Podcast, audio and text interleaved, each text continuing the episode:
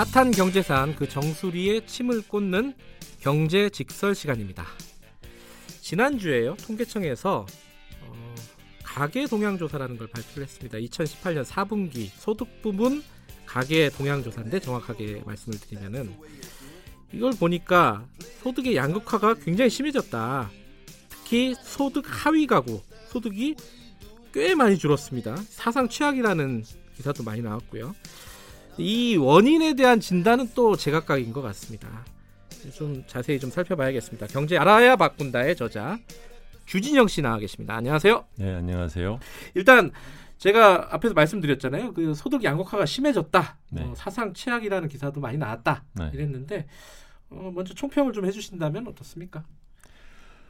그 숫자가 지금 저번 4분기만이 아니라 네. 이제 1분기, 그러니까 1년 전에 비해서 비교를 하는 그 숫자가 지금 거의 그 일관되게 나타나고 있죠. 그러니까 예. 고소득층의 소득은 어, 훨씬 빨리 예, 증가를 하고 거기에 네. 비해서 저소득층의 소득은 덜 증가하거나 아니면 심지어는 이제 하락하는 경우까지 네. 이제 드러나서 이게 정부가 나름 뭐 소득주도 성장이니 뭐 일자리 만드니 이런 얘기를 하는데도 이- 어, 이렇게 결과가 나쁘게 나오니까 많은 사람들이 이제 걱정도 하고 또 한편으로 이제 정치적으로 논란거리가 되는 것 같은데 사실 그 가계 동향 조사 이렇게 분기별로 소득 네. 분배 통계를 내서 그것을 전년기로 비교하고 하는 짓은 원래 이렇게 다른 나라에서는 하는 게 아니거든요. 근데 이제 우리나라는 하다 보니까 이상하게 이게 이제 정치적으로 부각이 돼가지고 모든 사람들이 들여다보는 음, 이슈가 돼버렸죠. 이제 일자리 통계 갖고 매달 얘- 얘기하듯이 음흠. 예, 분기마다 한 번씩 소득 분배 숫자를 갖고 막 이러고 저러고 막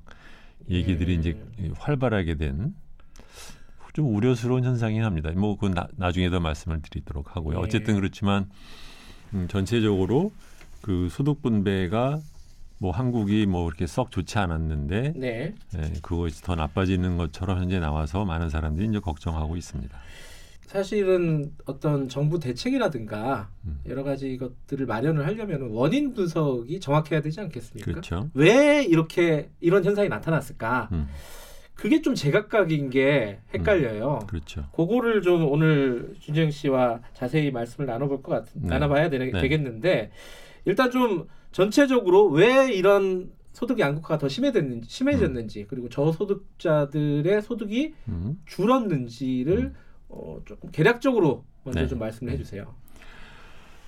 어, 이런 현상은 이제 소득 분배는 일자리 통계보다도 훨씬 더 그 다양한 그 영향이 미치는 거라 따라서 이렇게 무슨 통계 나오자마자 금방 분석이 탁탁 나오고 뭐 그럴 수 있는 게 아니에요. 네, 그런 때문에 저도 지금 말씀을 드리는 게 이제 잠정적인 추론 또는 추측을 여러분들한테 말씀을 드린다라는 네, 전제하에서 얘기를 해보면 제 생각으로는 이제 첫 번째로는 그 샘플링 변화, 그러니까는 그 조사의 대상되는 그 구성이 2017년에서 어, 18년으로 넘어오면서 이제 바뀌었거든요. 네, 현 상황을 좀 더 반영을 하기 위해서. 근데 이제 우리는 그것을 전년 대비 2017년 대비로 이제 비교하는 숫자를 자꾸 보다 보니까 거기에 따른 착시 효과가 이제 분명히 있을 거로 보인다. 네, 두 번째로는 어 이거 역시 다른 사람들이 많이 얘기했지만 1인 가구와 노인 가구가 추세적으로 꾸준하게 증가를 하는데 이제 이분들 중에서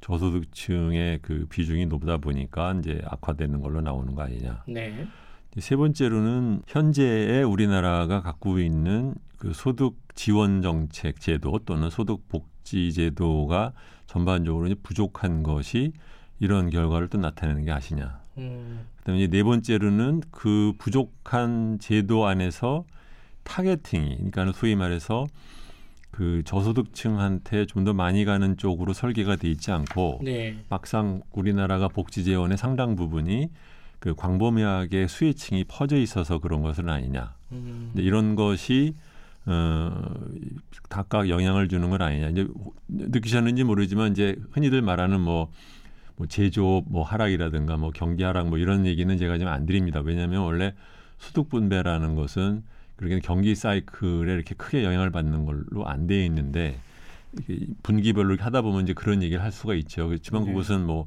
만약에 경제 사이클이 돌아서면 다시 또 호전되는 얘기니까 음. 설사 그것이 어느 정도 영향을 미칠 수 있었을지는 모르지만 네. 그것을 이렇게 저는 이렇게 중요하게 생각하지는 않습니다.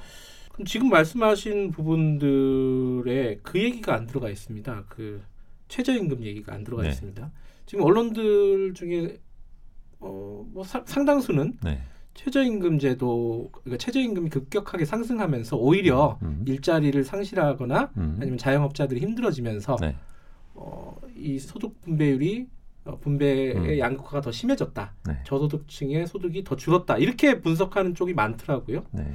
그 부분에 대해서는 동의하지 않으시는 건가요? 네, 저는 그거는 어, 어느 정도는 분명히 여러 가지 요인 중에 하나일 수는 있지만 네. 그것이 주 요인이거나 아니면 그것 때문에 그렇다고 생각하기는 어렵다고 봐요. 왜냐하면 네. 어, 물론 이제 어느 정도 요인이 될 거라고 이제 생각하게 되는 이유는 근로자 가구들의 소득은 올랐거든요. 네. 그러니까 근데 만약에 저소득층 중에서 근로자 가구 수의 가구의 소득은 오르고 비근로자 가구의 소득이 내려가서 전체적으로 어, 저소득층의 소득이 내려갔다고 하는 부분이 있기 때문에 네. 근데 그 근로자의 숫자가 어, 줄고 예를 들어서 최저임금이 올라서 그것 때문에 만약에 고용에 큰 영향이 있어서 네. 그래서 근로자 가구의 소득은 늘었지만 그것 때문에 예, 근로자의 숫자가 많이 줄어서 그렇다고 하면은 모르겠는데 네. 현재 고용 통계만을 보면 이 근본적으로 매년 한 30만 명씩 취업자가 늘다가 그게 뭐 10만이나 20만으로 줄었다는 거잖아요. 그 네. 얘기는 그 차에서 올라가던 증가세가 조금 바, 바뀌었다는 것이지 예. 2,200만 명의 고용이 숫자가 대단하게 변화가 있는 건 아니거든요. 네, 그렇기 때문에 그것만으로 얘기를 하기에는 굉장히 어렵다. 네, 그런 생각은 합니다. 알겠습니다. 어, 지금 아까 한네 가지 정도 네. 어, 주요 원인에 대한 네. 어, 설명을 해주셨는데 하나씩 조금 자세하게 보죠. 네. 아까 샘플링 얘기를 하셨잖아요. 네. 이 애초에 원래 이제 그 소득을 조사했던 대상하고 이게 2017년이요. 네. 18년에 조사했던 대상이 많이 달라졌나요? 그래가지고 이렇게 문제가 생기는 그렇죠. 이게 소위 말하면 이제 그 조사를 샘플링에 의한 거예요. 이게 전수 조사가 아니니까. 예.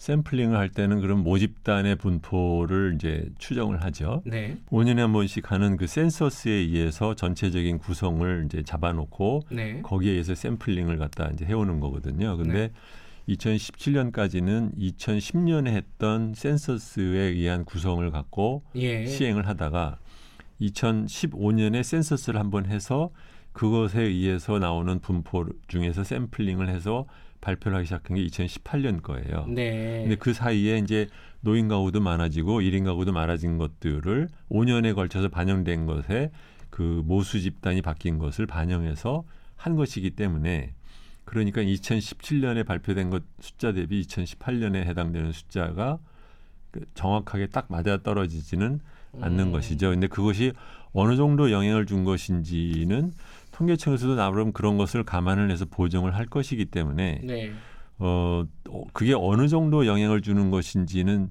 어, 알 수는 없어요. 그런데 음. 그럼에도 불구하고 제가 굳이 이 샘플링 이슈를 얘기를 하는 것은 네, 지금 보면 예를 들어서 사사분기에 사람들 이제 그 얘기를 잘 안 해요.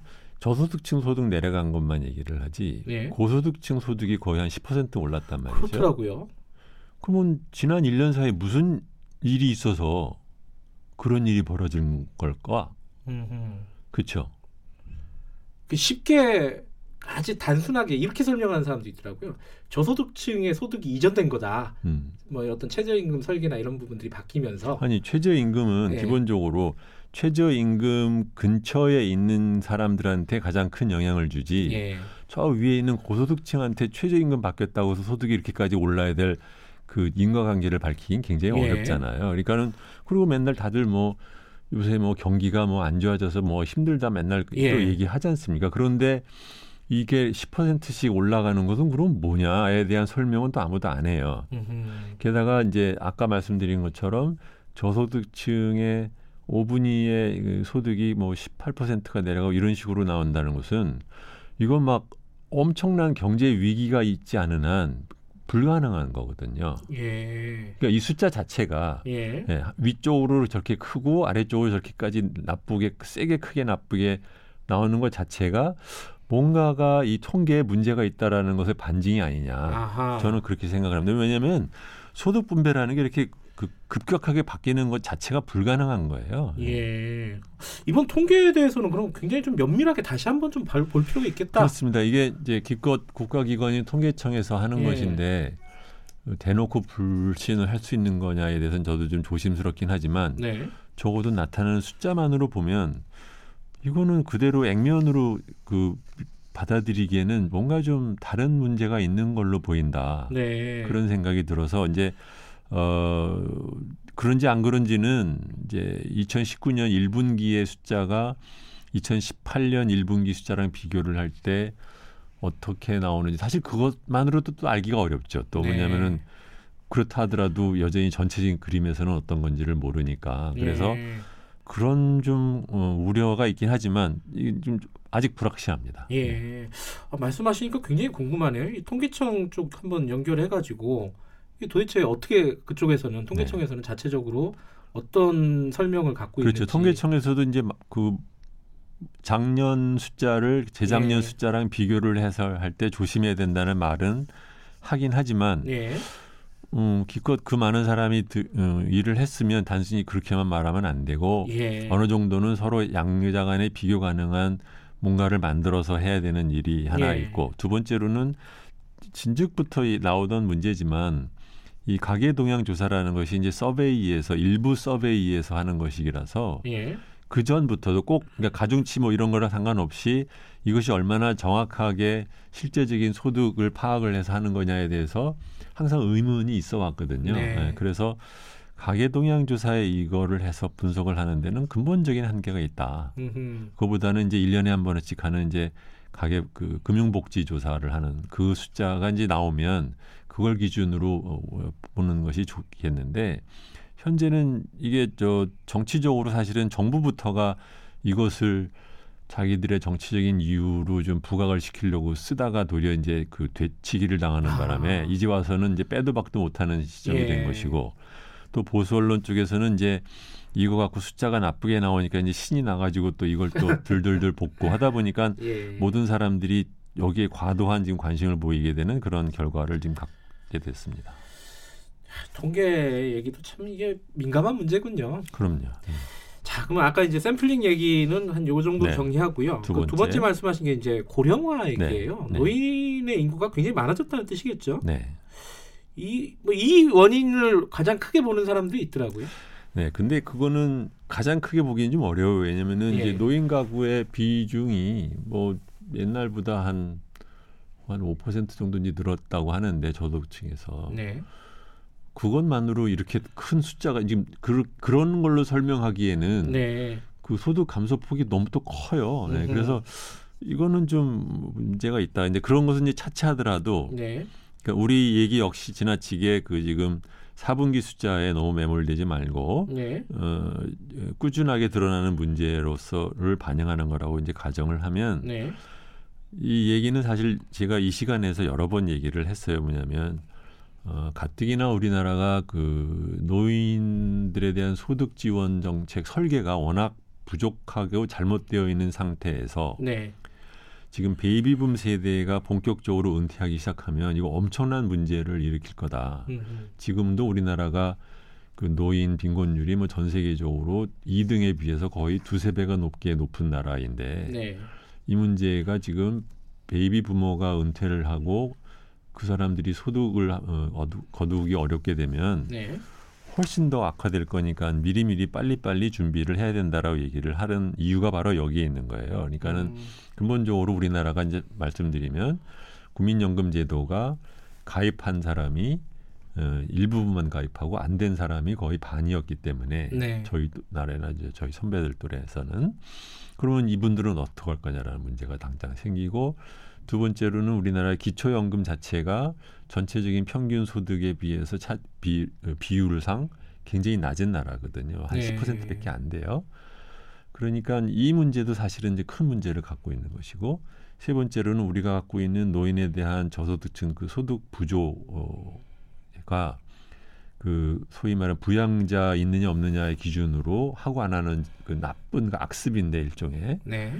그거를 빨리 지금 그 탈피를 못하는 바람에 또 생기는 문제 이런 것들이 이렇게 합쳐서 그 노인 가구의 비중이 늘어나면서 그에 따른 소득 분배 전체적인 그 악화라는 것은 거의 불가피할 거다 음흠. 그런 생각이 듭니다.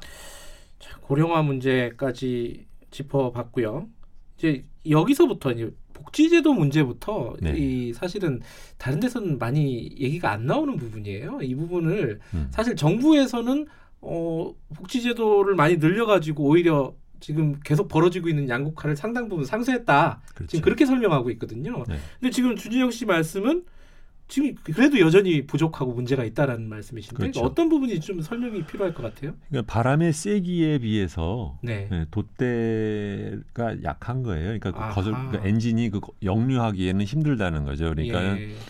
현재 복지제도가 그 이러한 그 전반적인 장기적인 소득 분배 악화의 흐름을 막아내기에는 부족하다는 것이 이제 드러난다고 봐요. 뭐냐면 정부가 이제 말로는 뭐 소득주도 성장 얘기를 하면서 양극화를 막기 위해서 정부가 민간한테 주는 돈 그걸 이제 공적으로 이전 소득이라고 합니다. 네. 이전 소득에는 이제 공적 연금도 들어가 있고 기초 연금도 들어가 있고 사회 수혜금도 들어가고 뭐 세금 환급금 이런 거다 네. 포함해서 정부가 어쨌든 그 특별한 어, 활동을 하지 않아도 주는 돈이 작년 대비 거의 한 30%가 늘어났어요. 음.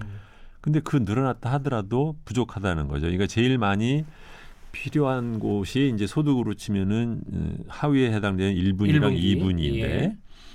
이분들은 지금 월 평균 가구 평균 한 44만 원, 43만 원 정도를 받았단 말이에요. 이것도 네. 좀 이상한 거죠. 뭐냐면 소득 1분이랑 다섯 분위로 나눠서 1분이면 20%인데 예. 20%에 대해서 주는 평균이 44만 원이고 그 다음에 해당되는 20과 40 사이에 주는 돈이 또 44만 원이면 똑같다는 음, 거잖아요. 정말 비슷하네요. 네. 음. 그러니까 좀 이상한 거죠.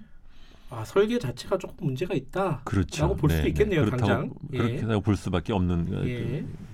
증거라고 보- 보고요. 예. 음, 그래서 이제 기초연금은 주로 이제 1분 이에 많이 가고 예. 아동 수당은 아이가 많은 그 다섯 개로 나눴을 때 3, 4분이 중산층한테 예. 많이 가고 그다음에 이제 공적 연금은 소득이 많은 5분위 쪽에 많이 도움이 돼요. 음흠. 이제 그래서 현재 기초연금을 인상을 해서 1분위한테는 전체 소득 한 120만 원 중에서 한 16만 원 정도가 이제 기초연금으로 나가는데 예. 이 돈이 제가 보기에는 턱없이 부족하다는 거죠. 이게 음. 정 민주당은 제가 물론 그때 일을 해서 조금 애착이 있어서 말씀드리는 것도 있지만 2016년 총선 공약할 때 네. 기초연금 30만 원 얘기를 했단 말이에요. 하위 70%에 대해서. 예.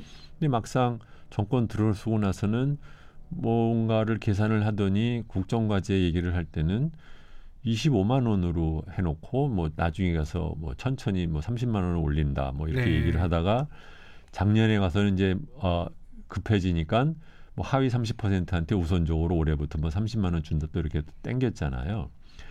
이 기초연금 제도를 이런 식으로 그때 그때 단기적인 지표를 반영을 해서 운영을 한다는 것 자체가 잘못된 거기도 하지만 네. 근본적으로는 우리나라의 기초연금이 너무 부족하다라는 것을 이제 이런 데서 이제 드러나는 거라고 저는 봅니다. 부족하다. 아, 어느 정도로 부족한지 좀 어, 비교를 해볼 수가 있을까요? 비교라면 뭐 예컨대 이제 음, 우리 항상 그런 게 있잖아요. 이게 어차피 다 세금으로 하는 건데 네.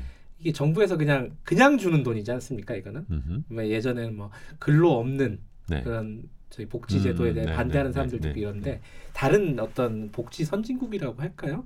뭐 그런 쪽과 네, 비교하면 그런, 네, 어떨까요? 그런 뜻으로 이제 말씀드린 건데요. 이제 예. 보통 이렇게 소득에 연동되지 않고 어, 기본적으로 주는 그 공적 연금의 맨 그 밑바탕에 해당되는 돈 그걸 보통 이제 기준으로 다른 나라에서 보통 얘기할 때는 평균 소득의 한 20% 정도는 공통적으로 기초연금으로 이제 깔고 가자라는 게 일반적인 경향인데 아하. 한국은 그게 지금 10%에 불과하다는 거거든요. 예. 제가 그래서 그 말씀을 아까 드린 게 그래요. 예. 그래서 그 중간 소득 또는 평균 소득에 대비해서 그 65세 또는 70세가 넘은 사람들한테 어, 기초적으로 주는 돈을 몇 퍼센트 정도로 줄 거냐라는 음. 기준으로 봤을 때 우리나라가 다른 나라에 비해서 거의 반 정도밖에 안 된다. 아하. 그런 말씀을 이제 드리는 겁니다. 그러면요, 어 이게 우리 정부가 지금 사실은 최근 들어서 이 아까 말씀하신 그 이전 소득 같은 네. 경우, 기초연금 이런 부분들이 상승하고 있는 건 사실이잖아요. 네, 근데 그 속도가 너무 늦은 거죠. 아, 그것도 빠르다고 생각하는 사람들이 있는데 그 음. 아니군요. 그 준영 씨가 생각하시기에는. 그러니까 음, 제가 맨날 거듭 말씀드리는데 자꾸 지금 현재의 제도 현재의 제도 설계가 잘못되어 있으면 근본적으로 업그레이드를 할 생각을 해야지 이걸 조금씩 조금씩 옛날보다 더 조율하는 걸로 자기 한 일이라고 생각하면 음흠. 그것은 일하는 사람은 일하는 척하지만 사실은 아무런 효과가 없는 겁니다. 네.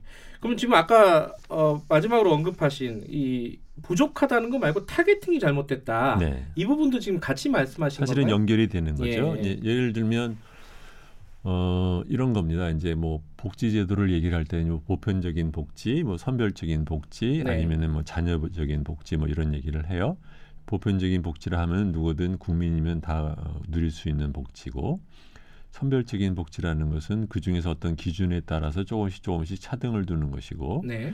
자녀적인 복지라는 것은 아주 힘든 특수한 경우에만 주고 나머지는 안 준다. 네. 라는 게 이제 자녀적인 복지인데 한국은 사실은 자녀적인 복지에서 갑자기 보편적인 복지로 얘기가 쓱 넘어가 버리는 경향이 있어요. 그 대표인 케이스가 이제 아동 수당인 거죠. 네. 어, 선진국의 경우에는 아동 수당을 1930년대부터 들여왔지만 우리나라처럼 일괄해서 똑같이 주는 나라는 없습니다. 음흠. 대부분은 그 소득에 연동을 해서 조금 비례를 해서 천천히 내려가는 소득이 올라갈수록 예. 아동 수당의 액수가 좀 줄어드는 방식으로 설계를 하거든요. 그렇게 하는 이유는 그렇게 하지 않으면 전체적인 재원으로 막상 가난한 사람한테 의미 있는 도움을 주기가 어렵다는 인- 인식 때문에 그런 것인데 네. 한국은 처음에 도입을 하면서 약간은 좀 이념적인 그런 그 것이 반영이 돼서 네. 이게 보편적으로 다 주지 않으면 뭐 나쁜 것처럼 음. 그렇게 지금 얘기가 바뀌는 것 같아요. 이제 그게 해당되는 게 급식비. 예. 네, 그 급식도 저는 사실은 소득에 연동을 해야 된다고 생각을 하는데 지금 뭐 마치 소득에 연동하자는 얘기를 하는 사람은 뭐 대단하게 뭐 나쁜 사람이나 되는 것처럼 얘기를 하는데 아동 수당도 마찬가지로 저는 봐요. 그렇게 그 소득이랑 상관없이 똑같은 돈을 주는다 보면 사실은 더 요긴하게 쓸 수 있는 사람들한테 주는 돈이 작아지는 음, 결과를 낳는다. 음. 그런 이제 그런 문제가 하나 있고 두 번째로는 전체적으로는 우리나라가 지금 음, 사회 그 복지의 GDP 한 10%를 쓰는데 다른 나라는 한 20%를 쓴다는 얘기들 많이 하지 않습니까? 네. 그것은 무슨 얘기냐면 그 쓸만한 그 10% 해당되는 돈을 어, 누군가는 내기 때문에 그것이 가능한 거예요. 예. 근데 지금 한국은 그 내는 것은 안 하면서 보편적인 복지를 말을 하면 서로 아구가 안 맞는 겁니다. 그러니까는 음. 돈이 적으면 적은 대로 그러면 요긴하게 집중해서 써야 되는데 우리나라는 보면은 이 무책임한 거죠. 그러니까 국민들도 그렇고 이런 정책을 하는 정치가들도 그렇고 전체적으로 세금을 더 거두는 중산층의 세금을 거두는 것에 대해서는 말을 안 하면서 음흠. 복지가 될 때는 갑자기 착한 얼굴을 들여놓고 이제 보편적인 복지합시다라고 이제 에헴 하고 점잖은 얼굴을 하면 그럼 당연히 아구가 안 맞는 거거든요. 이제 그 네. 대표적인 케이스가 서구를 이렇게 보면 중산층의 경우에 그 소득세를 훨씬 많이 냅니다. 아, 예를 그래요? 들면 네, 미국만 하더라도 평균 임금을 받는 사람이면 거의 소득의 한 10%를 내요. 음흠. 한국은 소득 평균적인 소득을 내는 사람은 한 5%밖에 안 냅니다. 음흠. 훨씬 소득세가 근로소득세가 낮아요. 네. 어, 거기에 비해서 실제적으로 그러면은 어, 저소득층의 경우에 자기가 그 이런저런 그 사회 보장이나 이런 걸 통해서 받는 그 돈이 자기 전체 그 소득에서 차지하는 비중이 굉장히 높아요. 근데 한국은 또 안 내다 보니까 그만큼 음. 또 주는 게 적습니다. 네. 그래서 예를 들면 우리가 지금 보통 말하자면 저임금의 기준을 예. 평균 임금 대비 얼마냐라고 얘기할 때 절반 뭐 밑이라고 치면 평균의 절반을 받는 음, 나라의 경우에 예를 들면 뭐 어느 분이 이제 숫자를 갖다 뭐 한 걸 제가 봤는데 영국의 경우에는 전체 소득이 에서 그 복지를 통해서 받는 돈이 거의 한 전체 소득의 한 50%에 해당되는 돈이 가양 다양한 방법으로 근로 조건에 의한 급여 또는 뭐 학교 주택 급여 아니면은 뭐 등록금 뭐 이런 것에 따라서 굉장히 많이 받는데 한국은 그렇게 받는 돈이 굉장히 낮아요. 그 저소득자를 말씀하시는 거죠? 그렇습니다. 예. 네. 그러니까 이게 꼭 우리가 지금 저소득층이면 예를 들어서 어, 아동 수당이라든가 그런 것이 없이 전체적인 그 급부를 주는 그 방식이 굉장히 적다 보니까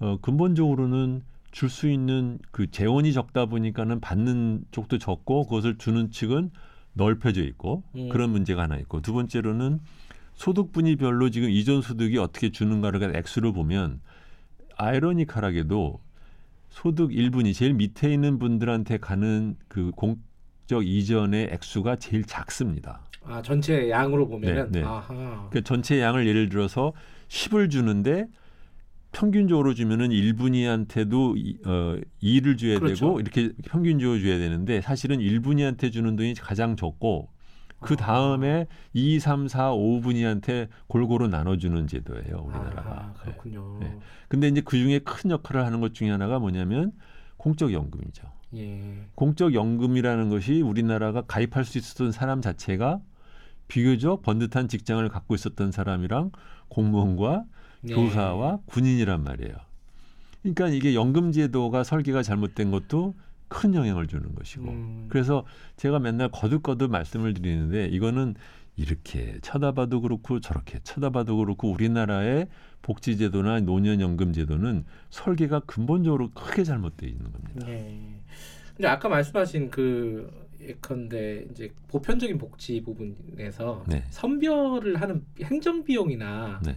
이런 부분들이 오히려 더 많다. 음흠. 그런 의미에서 이제 아동수당 같은 경우는 보편적인 지급 방식으로 가자. 음. 이렇게 결정했다는 또 반론도 있지 않습니까? 근데 그것은 네. 이제 아동수당을 주는 돈의 액수에 비교를 하면 저는 네. 그 행정 비용이 그렇게 크다고는 생각을 안 해요. 그러니까는 음. 예를 들어서 사람들을 보통 말할 때 다 주지를 않고 뭐 아동 수당의 경우에는 상위 10%안 준다고 뭐 그랬던 예. 거잖아요. 그러니까 안 주는 돈 대비해서 행정 비용을 따져서 그렇지만 그렇죠. 예. 전체 주는 돈을 생각을 해보면 음. 괜찮은 거고 두 번째로는 그 행정 비용이 꼭 아동 수당에만 쓰이는 게 아니잖아요. 네. 다양한 소득 연계 복지를 할 때 같이 쓸 수 있는 거라고 생각을 하면 그렇게 큰 돈은 아닌 거죠. 저는 이런 게 지금 말씀하신 뭐 예를 들어 뭐 행정 비용 뭐 논란도 있고 네. 뭐 급식비 같은 경우는 뭐 이제 가난한 집 아이들이 약간 표가 나잖아요. 음흠. 뭐 그런 그런 문제도 있고 근데 이런 문제가 이념 문제로 막 치환이 돼가지고 싸우지 않고 좀 합리적으로 좀 대화를 좀 했으면 좋겠다는 생각이 계속 들어요. 이 그렇죠. 그렇습니다. 네. 지금 말씀하신 대로 행정 비용이 얼마가 드는지 그러면은 네. 그럼 그게 실제로 어느 정도 효과가 있는지 이런 네. 부분들을 좀 숫자를 놓고 이게 좀 냉정하게 생각을 해봤으면 좋겠는데 이게 이렇게 얘기하면은 이쪽 편이고 이렇게 음. 얘기하면 이쪽 편이 그래갖고 편 갈라서 싸우는 것밖에 안 된다는 느낌이 들어갖고 그렇죠. 이제 네. 제가 보기에는 이제 이런 분야에서 일을 하는 전문가들 사이에서는 어느 정도의 컨센서스가 저는 있다고 네. 보는데 이것을 그 우리나라 이제 소위 그 양론으로 분리를 시켜서 먹고 사는 정치인과 언론이 네. 그 확대해서 그런 논란을 갖다 부추기다 보니까 네. 얘기가 조금 그 산으로 갈 때가 많은 거죠. 예. 네. 지금까지 이제 이번에 소득 분배 지표가 네. 안 좋아진 원인에 대해서 어, 쭉 한번 짚어봤습니다. 네. 개략적으로 물론 이게 어, 예를 들어 뭐 샘플링 문제 이런 것들은 좀 가설일 수도 네. 있고요. 한번 면밀히 따져봐야 된다 이런 차원인데 또는 이제 좀 더 시간을 두고 천천히 봐야 네. 된다. 예. 그런 부분이 있는데 어쨌든 지금 네 가지 정도의 개략적인 원인에 대해서 분석을 했는데 그러면은 어, 시간이 좀 지났지만은 이 얘기는 안 할 수는 없을 것 같아요. 그러면 어, 떻게 해야 되는 건가? 음. 이 이제 소득의 불균형을 그래도 조금씩 해소를 해 가려면은 음. 아까 말씀하신 부분이 있어요 분명히 그 복지 지출을 늘려야 한다. 음. 그 targeting 제대로 해야 된다. 뭐 이런 부분들은 있는데 정부에서는 그 얘기보다는 물론 이제 기초연금 인상 얘기도 해요. 음. 하는데 노인 일자리 확대라든가 이런 부분을 말한단 말이에요. 그렇죠. 양질의 일자리 네. 이런 얘기도 많이 하고요. 이런 대책에 대해서는 어떻게 생각을 하시나요? 그게 이제 대표적인 그 땜빵 대증요법으로 일하는 척하는 거에 해당되는 거예요. 뭐냐면 그 이 소득 분배 같은 그 크고 무거운 문제를 네. 이 조그마한 일자리 뭐 정책 몇 개 해서 뭐 노인 일자리 만들고 뭐 단기적인 일자리 만들어서 해결될 수 있는 게 아니거든요. 네. 그래서 어 그거는 일종의 저 이, 면피성 정책이지 예, 그리고 되도록이면 하면은 안 된다. 음, 네, 그렇게 생각을 합니다.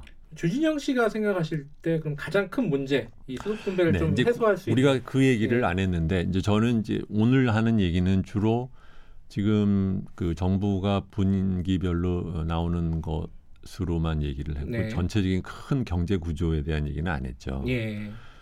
이제 근본적인 우리나라의 소득 분배의 양극화를 어, 그 추동하는 가장 큰 힘은 크게 보면은 두 가지라고 봐요. 하나는 어, 부동산 재, 재산과 그 재산 소득에 대한 과세 문제가 하나 네. 있고 두 번째로는 어, 일반 이제 그 근로소득, 노동소득에서의 양극화 문제가 네. 있는데 한국이 소득 분배 전체 소득 분배만 치면 어, 다른 나라도 나쁜 나라가 많아서 네. 아주 나쁜 나라라고 말하기는 어려워요. 예. 예. 그렇지만 그것이 뭐 잘했다는 뜻은 아니고 그렇지만 그 임금 소득에 있어서의 그 불평등도는 가장 높은 나라에 해당돼요. 네. 이 얘기 역시 이제 이 시간에 여러 번 제가 말씀을 드렸었죠. OECD 얘기도 하면서 그래서 그 노동소득, 임금소득의 분배율 그 비율로 쳤을 때 가장 높은 나라 우리나라가 돼 있다라는 거.